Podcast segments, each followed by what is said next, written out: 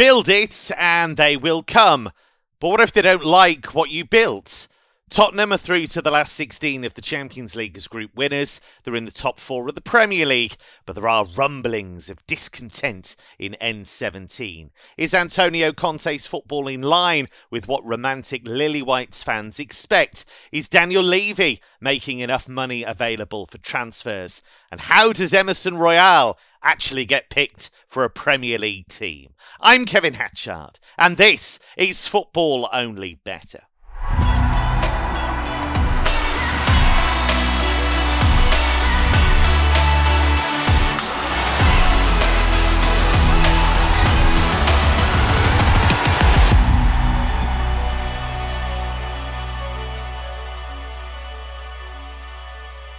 It's a lean, mean fighting machine of a tipping team today. Mark O'Hare has dragged himself out of the bet cave to talk to us, and he'll be joining me for our World Cup special, which is coming up very soon indeed. We're going to have some very exciting guests alongside us for that one. Mark Tottenham, on the face of it, are doing very well, but they lost to Liverpool last weekend. They went out to the League Cup at Forest in midweek there does seem to be a bit of grumbling about the style as well. Yeah, and I think understandably so as well, because it's a story that just keeps on repeating itself as well. Spurs are starting games quite timidly, uh, inviting pressure onto them, uh, showing very little sign of adventure themselves in forward areas, conceding the opening goal and having to fight back and kind of more often than not sort of releasing the shackles in the second half, having to chase games and hoping to turn the tide in the second half. And that's not been happening a lot lately because they have been handicapping themselves by these slow starts, but also injuries have, have bitten quite harshly too, particularly in forward areas, as we know. But I think their approach has to be questioned. Uh, the second half against Liverpool suggests that they probably did merit a point out of that game, but you can't keep giving teams a head start in the manner that they have done. So, you know, we talked about it with Liverpool earlier in the campaign, and now it seems to be a Spurs issue which needs to resolve itself. They've now lost three of the last four back to back home games. They've trailed by at least two goals in each of the last four, and they've conceded first in seven of the last eight across all competitions, and they've not even scored before half time in seven, which kind of goes to show the, the issues afflicting them right now and why fans aren't happy, why they're not playing proactive football with the players that they have got. But um, I'm slightly surprised too because I don't think Antonio Conte has shown this kind of level of performance in his previous jobs, particularly Inter Milan, his most recent. They were a bit more offensively minded. They certainly weren't inviting teams on all the time.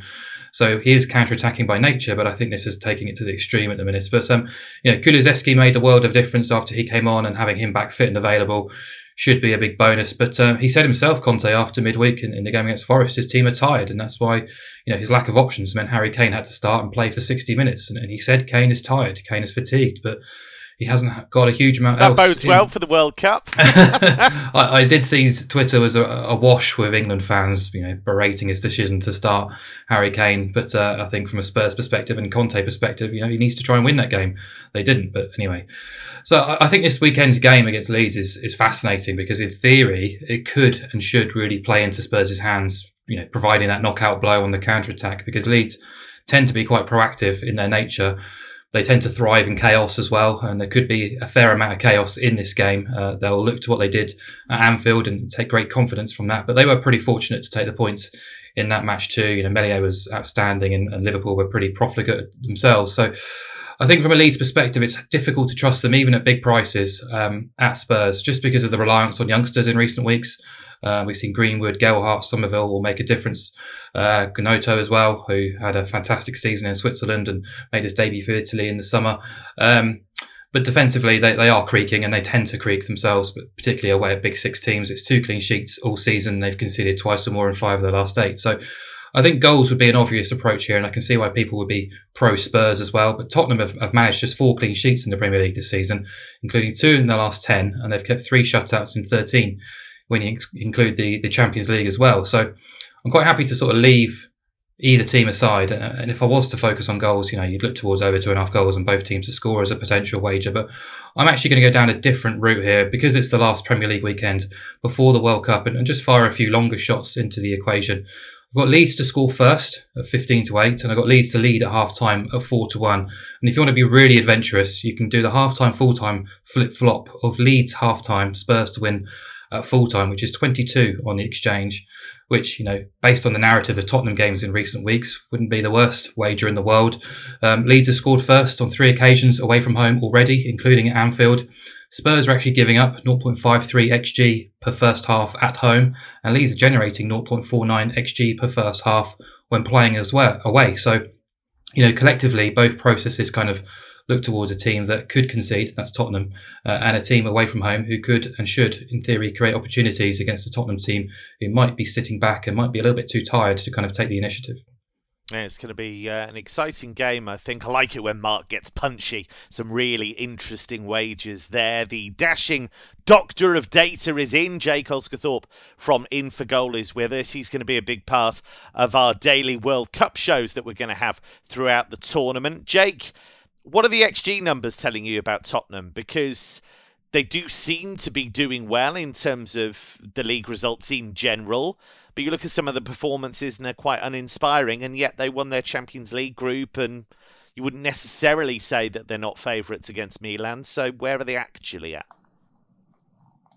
Um, I'm finding them very difficult to assess because of the injuries that they've got at the moment. The key injuries in forward areas have really cost them. Uh, we've seen it a bit with Chelsea as well, but it's more with the fullbacks that, that's sort of stunting their development under Graham Potter. Um, but you know, when you leave um, a, Conte and a Tottenham team with just Harry Kane and Heung-min Son as your forward players, they're, they're going to find life a little bit difficult because all of a sudden it becomes a little bit easier for the defensive team to set up and frustrate because they don't have an extra or a couple of extra players to to worry about. I think it was at Chelsea away in the early parts of the season where we saw all four of them for about 20, 20 23, 25 minutes with Richarlison and Kulusevski as well. Um, so you know the numbers they're not they're not as good as what we would expect to see, um, particularly what they started off with uh, at the beginning of the season. They've definitely taken a turn. Um, but, you know, they, they, are still creating plenty of good chances. The counter attacking or the, the counter attacking element is, is still, well, it's proven key uh, for getting decent results in recent weeks. Um, but yeah, the, the, the issue that they've got at the moment is, is defensively, which is really surprising um, to me because, you know, the, the attacking emissions um, have led to Conte playing a more defensive approach, playing three central midfielders instead of just two, um, and you know, and three forwards.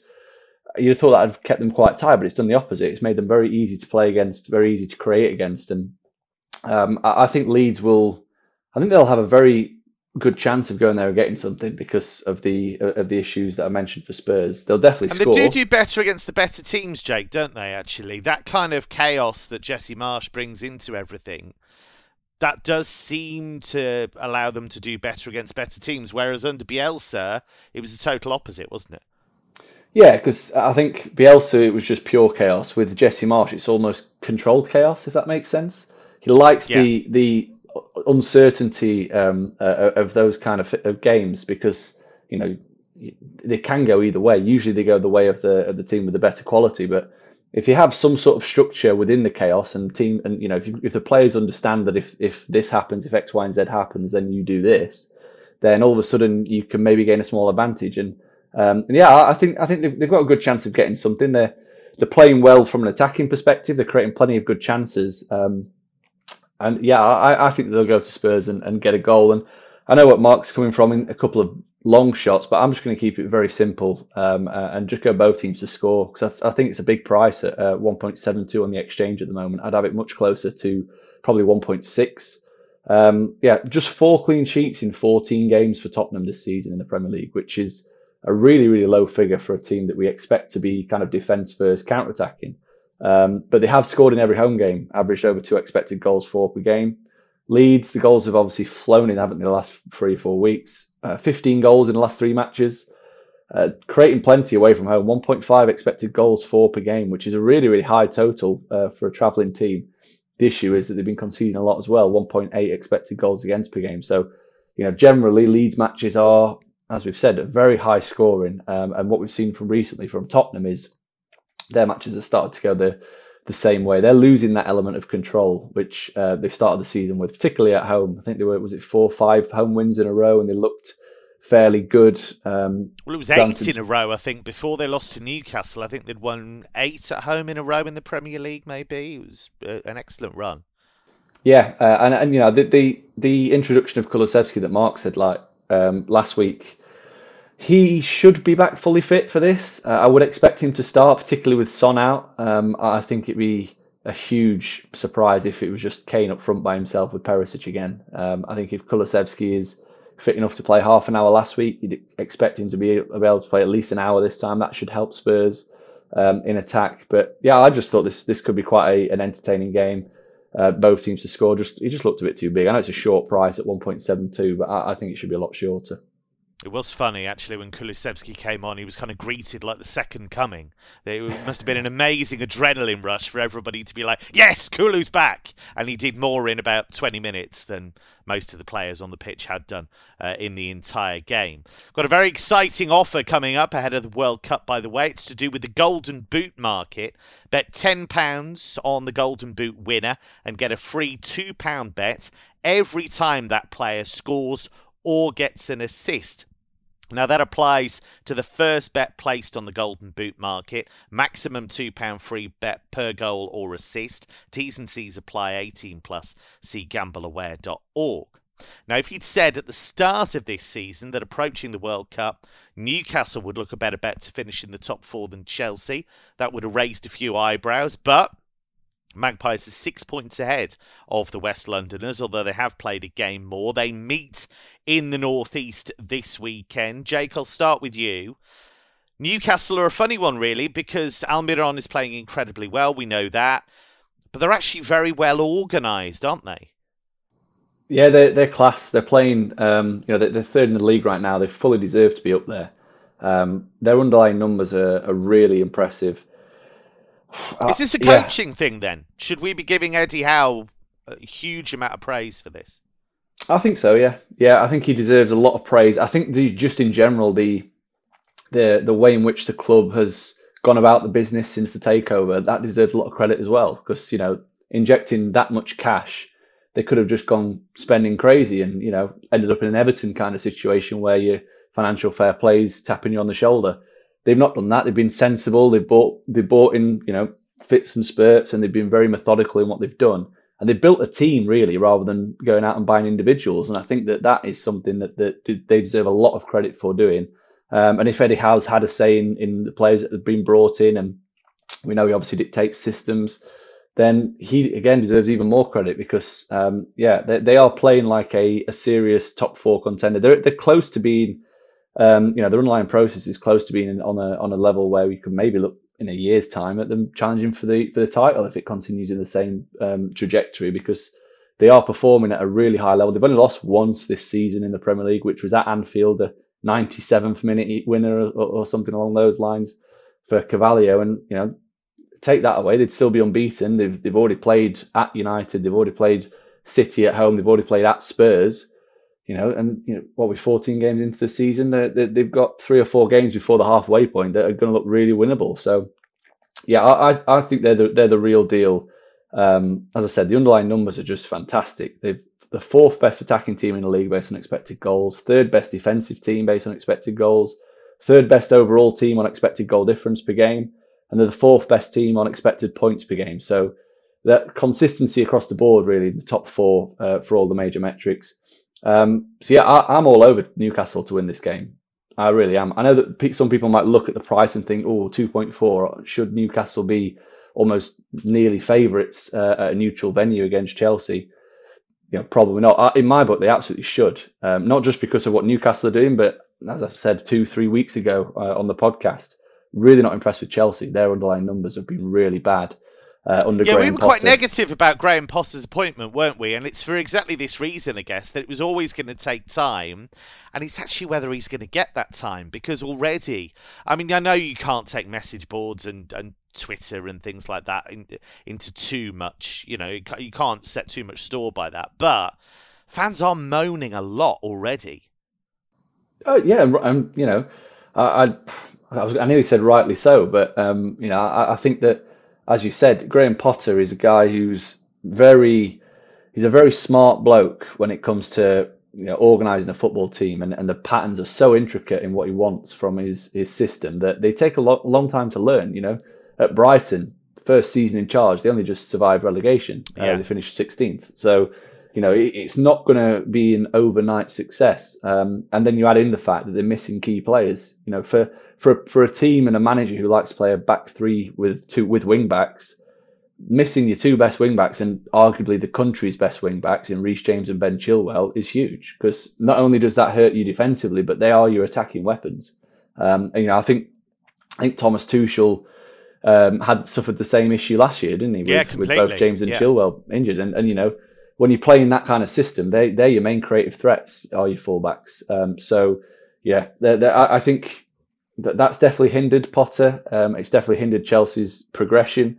Um, but I, you know, if if you've not got the players to play that certain system, then switch it up, man. Play a play a back four, play a couple of extra attacking players because it's in attack that they are really really finding it, difficult to create. Um, he's, he's overseen seven Premier League matches now, generated just 1.06 non-penalty expected goals for per game, which is incredibly low. Um, you know, you, you would expect to see that from a, a relegation contender. You know, even the likes of Fulham and Nottingham Forest are above that kind of level at the moment. Yeah. So that's a huge concern. And then at the other end of the pitch, they've actually they look like they've got worse. They're conceding more chances. They've been easier to play against. They've allowed over two expected goals in three of the last five Premier League matches, um, and in total have shipped 1.66 non-penalty expected goals against per game. So that tells you, on average, their opponents are creating 0.6 expected goals more than what Chelsea are on a game-to-game basis, and, and that's not a recipe for success whatsoever. That that's going to have you more towards um, you know 15th, 16th in the league than it is the top four. So something's got to change. Um, and yeah, they're heading to St James's Park to face a Newcastle team that are absolutely flying. They're welcoming players back from from injuries. That Maximin obviously played in midweek, so he's got some more minutes under his belt.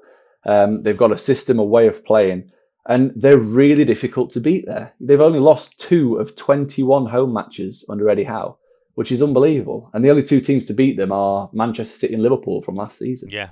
So everyone, bar the, the two best teams that we've probably ever seen in over a three, four year period, have gone to St James's Park and, and either lost or drawn. So, yeah, I, I think the 2.42 is, um, I don't think it's short enough personally. I think it should be shorter because I do think there's a massive gap between these two teams at this current moment in time.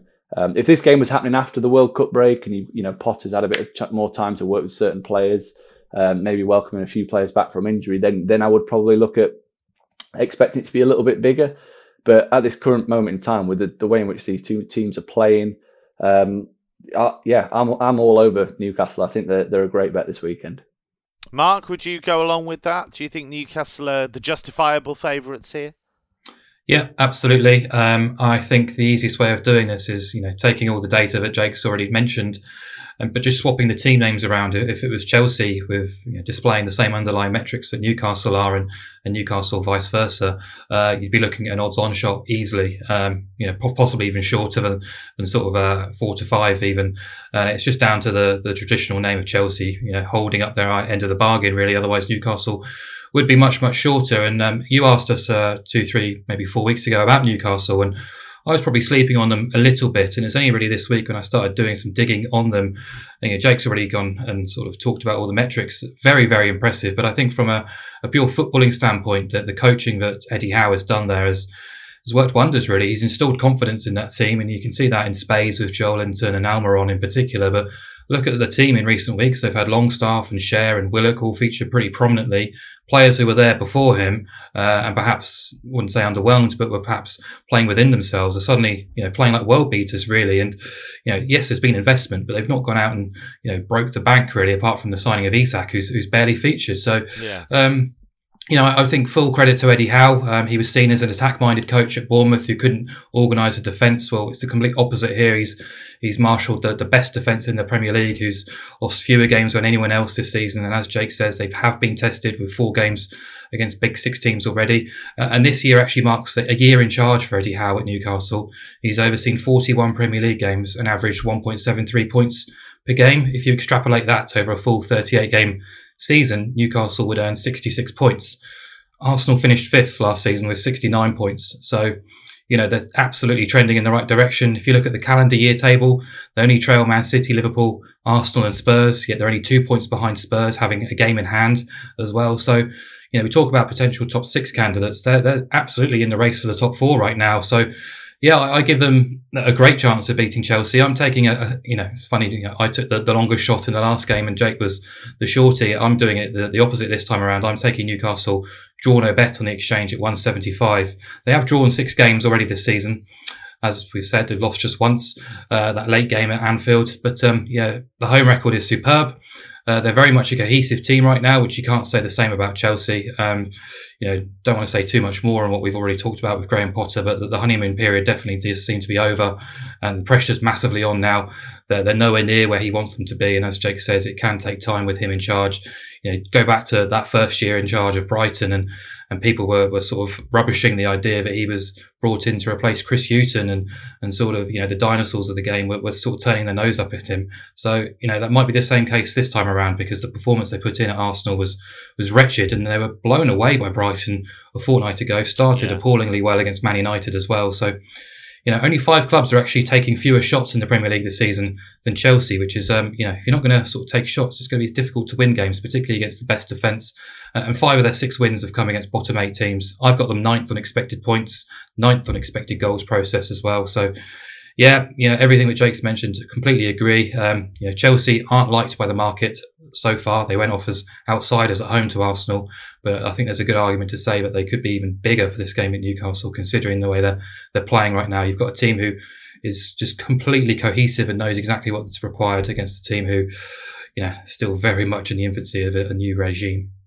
Well, it's worth bearing in mind you can get a £5 free bet by staking a £5 bet builder on Newcastle against Chelsea. T's and C's in the description. 18 plus, see gambleaware.org. So we're going to help you along with that. I'm going to chuck in something chunky to start with. Miguel Almiron, seven goals across his last seven Premier League games. He is 4.33 to score at any time. I will hand it on to Jake for the next leg of this. I'll just go straight Newcastle win. Okay. Uh, yeah, I'll throw that. It's a big enough price to boost the the builder. So we've got Almiron to score, Newcastle to win. Mark, what have you got for us? I've got the hospital pass, have I, to try and find third, find the third leg. Um, Over one and a half corners. There we go. You just something really small. I was going to say um, maybe something like under four and a half goals because um, I just can't see this being a kind of. I know Newcastle have scored four or more goals in I think four of the last seven games, which is incredible, really. But um, I think Chelsea will be strong enough at least to keep the score down. But yeah, maybe under four and a half goals because the, the increase on Chelsea to win to include under four and a half goals was was big enough for me to really consider as a, a main play in this match. Okay, Manchester City continue their push for the Premier League title as they take on Brentford. Jake, how do we attack this? I was looking at Brentford. I always seem to get Brentford wrong. I thought they'd struggle last season, and they were struggling, and then Christian Eriksen dragged them up out of trouble. I was looking at the table again, and you kind of get the impression, oh, Brentford, they're doing well. But he won three games, so they've not had the best of start. I think they've drawn something like seven games so far. Yeah, they, they have. They're a difficult team to beat. Is is is the reason that they're not in a relegation zone. Um, I, I, my opinion of Brentford is always, um, you know, rubbish away from home, really good at home. Um, that's my opinion of Brentford. I, I, think if they if they a backable price at home, I would generally be taking it because I think that they are a completely different proposition, um, similar to Crystal Palace um, to what uh, at home rather than away from home. But having said that, I do think that they can get on the score sheet at the Etihad. Um, uh, that makes both teams to score my bet in this. I just think 2.2 is a big price um, for a, a, Manchester City team who, you know, they've conceded in 57% of the home matches so far this season in the Premier League. Um, they're, they're, far from tight defensively. The players may have one eye on the World Cup and, and you know, may come off the gas a little bit. I, I personally can see this being like a three or four one home win, um, the kind where City race into a lead and then switch off a little bit, if you like. Um, and yeah, Brentford, you know, the results have been really bad away from home, but they've actually scored in 71% of, of road matches, which is really high. 1.4 expected goals per game. Uh, and it's a free hit, really, isn't it, for, for Brentford? We saw Fulham last week with the free hit, nearly pull off a bit of an upset. Um, and yeah, nothing to lose. So Uh, yeah, I just thought both teams to score was was a big price, um, and I think it's leaning more on the the Manchester City defensive process of last season than this season because we have seen a bit of an uptick in terms of the number of chances City are conceding, just purely because they're playing more attack minded football, I think, and, and they're looking at outscoring teams rather than controlling teams. Now, you never hear from producer Jack. We, we just kind of let him do his magic in the background, and he's just informed me that that bet builder we put together is 8.01. So uh, that is under four and a half goals in Newcastle Chelsea, Newcastle to win, and Miguel Almiron to score at any time. So thanks to producer Jack for that one. Uh, City's title rivals Arsenal go to Wolves. I think he thought I was going to invite him onto the show there. He was probably quite scared about what was going to happen. Uh, Arsenal go to Wolves, who are still in limbo to some extent. Julen Lopetegui is going to take charge, but not for a little bit, probably after the World Cup. So, Mark, they're in a bit of limbo. Arsenal beaten by Brighton in the League Cup in midweek, so that'll have got them raging, I imagine. So we might see fired up Arsenal. I don't think they'll be too bothered, to be honest. But um, I don't know. Yeah. You know, I don't know because the the way Arteta's running things. I know. Obviously, you look at it, and he he played. You know, he played a goalkeeper he wouldn't normally play, and you know, it wasn't the strongest team. But actually, winning breeds winning, doesn't it? And that's a bit of a blow if you lose at home to Brighton, considering how good they normally are at home. Uh, I, I, I disagree on this one because I just think the the extra rest for not having another game or another cup run in the calendar will, will do them the good if they're, if they're genuinely title contenders, which we believe at the moment they are, um, and they're competing on Europe as well. I don't I don't think there's a necessity to sort of go go deep in another cup competition um, because the benefits of, of winning that trophy uh, I guess for a club of Arsenal stature, you know, it's always nice to win a trophy, but it's it's still a long, long way away. And I think they'll be much better, sort of better off, sort of refocusing their efforts to, towards the the league campaign. And uh, it's like listening to Mike Ashley. It's a disgrace. uh, I think great for Brighton, but uh, on Arsenal, yeah, whether it was a speed bump or not, we'll, we'll wait and see. But um, I thought last weekend's performance away um, at Chelsea uh, was probably one of the best I've seen from Arsenal in a big game away from home for a long, long, long time. Um, Chelsea, yes, were, were very, very poor and that contributed, but Arsenal were, so, you know, they executed the game plan supremely well. Um, really hard to fault the final score. They gave away literally nothing across the full 90. I think Chelsea's XG was below 0.3, but Arsenal created plenty of their own moments. You know, really, really impressed. Saka was uh, you know, had uh, Cucurella on strings down one flank. You had Martinelli and Jesus combining beautifully down the other end. Super solid defensively. They've now conceded only four goals in the last seven, one of which was a penalty. And they won the key midfield battle, which we talked about really as well. So um, it was almost or as close to the perfect away performance as you can get a Big Six rival. So they'll be absolutely buzzing. Uh, they're clearly the second best team in the country right now. Um, and, you know, you have to treat them with respect coming into this weekend. So, I'm fully backing them to beat Wolves away from home at Molineux. You can back Arsenal to win and over one and a half goals at 1.85, which I think is more than attractive. You know, basically just ruling out the 1 0 away win. I know they've tended to be a bit more restrained and controlled and, and conservative in away games under Arteta, but um, I think they'll benefit from the fact that Wolves are in limbo, as you say, and have played a little bit more. Well, they've looked loose in recent weeks under Steve Davis. Um, you know, he was really critical of their defending last weekend, and they put in a decent shift considering they had 10 men for a lot of that match, and they did create chances of their own, but Brighton scored three and probably could have scored six. Um, and that is concerning, really, coming up against a, an Arsenal team who are you know, firing on all cylinders in both boxes. So, you know, that's my concern really for Wolves. The centre half partnership has gone to pieces. They've conceded multiple goals in six of the last eight. They've conceded three or more goals in half of those eight games as well and their only wins this season have come against bottom three rivals. This is a team we've talked about for probably 18 months or, or, longer, really, of being competitive against the big teams because they've got a really strong, solid base and foundation to work from.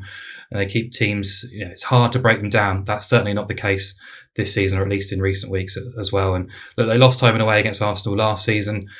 Arsenal have improved immensely. Wolves have regressed significantly. So um, I think the Arsenal price to win the match is actually bigger than it probably should, uh, bigger than it um, than I expected. I think they should be shorter for this game. So yeah, happy to get them on side. I think it's an away win. Now, what do I have down here? Oh yes, it's the Christopher Nkunku drum. boom, boom, boom. Right, Christopher Nkunku scored in nine of his last eleven including each of the last six. He even scored in midweek. I didn't even get to tell you about that one. 2.4 on the sports book to score against Werder Bremen. Werder Bremen concede loads of goals. They play nice open football. He's going to get chances as long as he starts. If you wait a bit, he might even be bigger than 2.4 on the exchange. Get involved until the markets actually wake up to what's going on with Christopher Nkunku. Get involved. Ah, what's this? Ah, it's the Musiala megaphone. Hello! Jamal Musiala is 2.5 to score for Bayern against Schalke. Schalke are rubbish. Yes, they beat Mainz in midweek, but they're not very good. They concede lots of goals. Jamal Musiala scored in five of his last seven games. Bayern, as a collective in all competitions, scored 80 goals. They put six past Werder in midweek. And you can look at Choupo-Moting. Oh, he's odds on. Look at Gnabry. He's a rubbish price as well. Musiala, 2.5. And that's only on the sports book. So if you look on the exchange a bit closer to the game, it may well be that he's even bigger than that. Now, it's time it? for no more instruments. Oh, that's it. We've got the megaphone. We've got the drum. We're all good. Not got We're the the Thuram trumpet this week. Ah, well, that will be maybe next week, but I'm not Oh. sure. I'm not sure. I got burned by that in midweek. He didn't score against Bochum, and they've got Dortmund on Friday, so I'm not as sure about that one. Uh, it is time for. You know it's your favourite bit of the show. I know it's your favourite bit of the show. It is Mark O'Hare's Scott Watch. Yes, the Scottish Tourism Board have reported a 230% increase in visitor numbers since we started this feature. So, Mark, take it away. Yeah, we had a, lovely winner last weekend, hoping for more because I got another goals based option. But yeah, first, a Yes. quick question for you, Kev. Bear in mind, we're in Scott's Corner now. Yeah. What is the best league in the world? It's Scottish League Two. We all know that. obviously, yeah, obviously, too easy, really. But um, yeah, that's where I'm heading again. Uh, so it's turning up wonderful week week on week value, really. Stenhouse Muir, we touched on them last week. They're involved again. Um, they drew two all at Elgin last weekend, uh, banking the over two and a half goals and both teams to score. Same selection again. It's even money. Um, the league as a whole this season is averaging over three. 0.08 goals. Uh, propo- um, the proposed over two and a half goals and BTTS wager has banked in 57% of matches, which, if you turn that into implied odds, would be 1.75. We're getting evens. Um, firstly, Stranraer, they're a mid table team with a preference to play at home. Uh, their results have been very strong at home, but they've scored in 11 of 13 overall, kept two clean sheets. Nine of those matches have seen both teams scoring. Eight have topped over two and a half goals. Uh, and at home, we've seen a, a five from seven hit rate for BTTS and overs. Um, and yeah, fixtures at home tend to go over three over three goals quite comfortably. But uh, yeah, Steny are the, the real deal here because they are the great entertainers of this league. They've now failed to win in four, so they've lost their place in the top four. is that a thing? Stenny. Steny? That's their nickname. That's yeah. genuinely a thing, right? Okay. yeah, yeah, yeah, yeah. Um, Okay. He's I read out- become immersed in the world of Scottish League Two. Yeah. I love it. I love it. Yeah, Um, it's good. I read out last weekend, last week, um, their recent results, but it's just worth kind of revisiting that because it's now the last 10 games have gone 2 2, 2 2, 1 3, 2 2, 2 4, 1 2, 3 3, 3 1, 1 2, 3 1. So matches overall, averaging 3.77 goals. 12 of 13 have gone over. 7 of 13 over 3.5. They've scored in 12 of 13. They've conceded in 12 of 13, and both teams have obliged in 11 of 13. So fully expect this price to go off a lot shorter. But um, yeah, both teams are scoring overs at even money between Stranraer and Stenhouse Muir. This is genuinely the most exciting development in Scottish history since the Krankies. Now it's time for the world famous podcast treble, a feature so popular that Elon Musk tried to buy it before he bought Twitter, but we said no, we don't need his money. How this works is that the three of us come up with a selection each ahead of the weekend's action. I'll go first because that's the benefit of being the presenter. I'm going to go for Leicester draw double chance at West Ham. So you're basically getting the draw and you're getting Leicester to win. Leicester are suddenly good. Uh, they've only lost one of the last six. West Ham finding it very tough at the moment. Went out of the cup to Blackburn in midweek on penalties. So that's my selection. Basically, Leicester to avoid defeat at West Ham. Mark, I'll go with you next. I'm just going to take both teams to score in that Stranraer against Stenhouse Muir match. I think it's a cracking, cracking game to be involved in. Sensational. Bit of uh, sprinkling of stardust there on the podcast treble. And Jake. Uh, I'll go BTTS in the Spurs Leeds game in the Prem. Okay, lovely stuff. I've got a good feeling about that one. Whether that's a good thing, I'll leave you to decide. That's all we have time for on this edition of Football Only Bettor. Remember the cool kids listen to or indeed watch these days. Both shows and the Sunday show is going to be packed with betting goodies too. Lots of stuff happening ahead of the World Cup. We've got our special preview show uh, involving some very exciting guests, including Mark O'Hare. What more could you possibly want? I don't know if we can crowbar Scott Watch into that, but maybe we'll try. Uh, we're going to have daily shows throughout the World Cup as well. From Jake, from Mark, and from me, it's goodbye for now.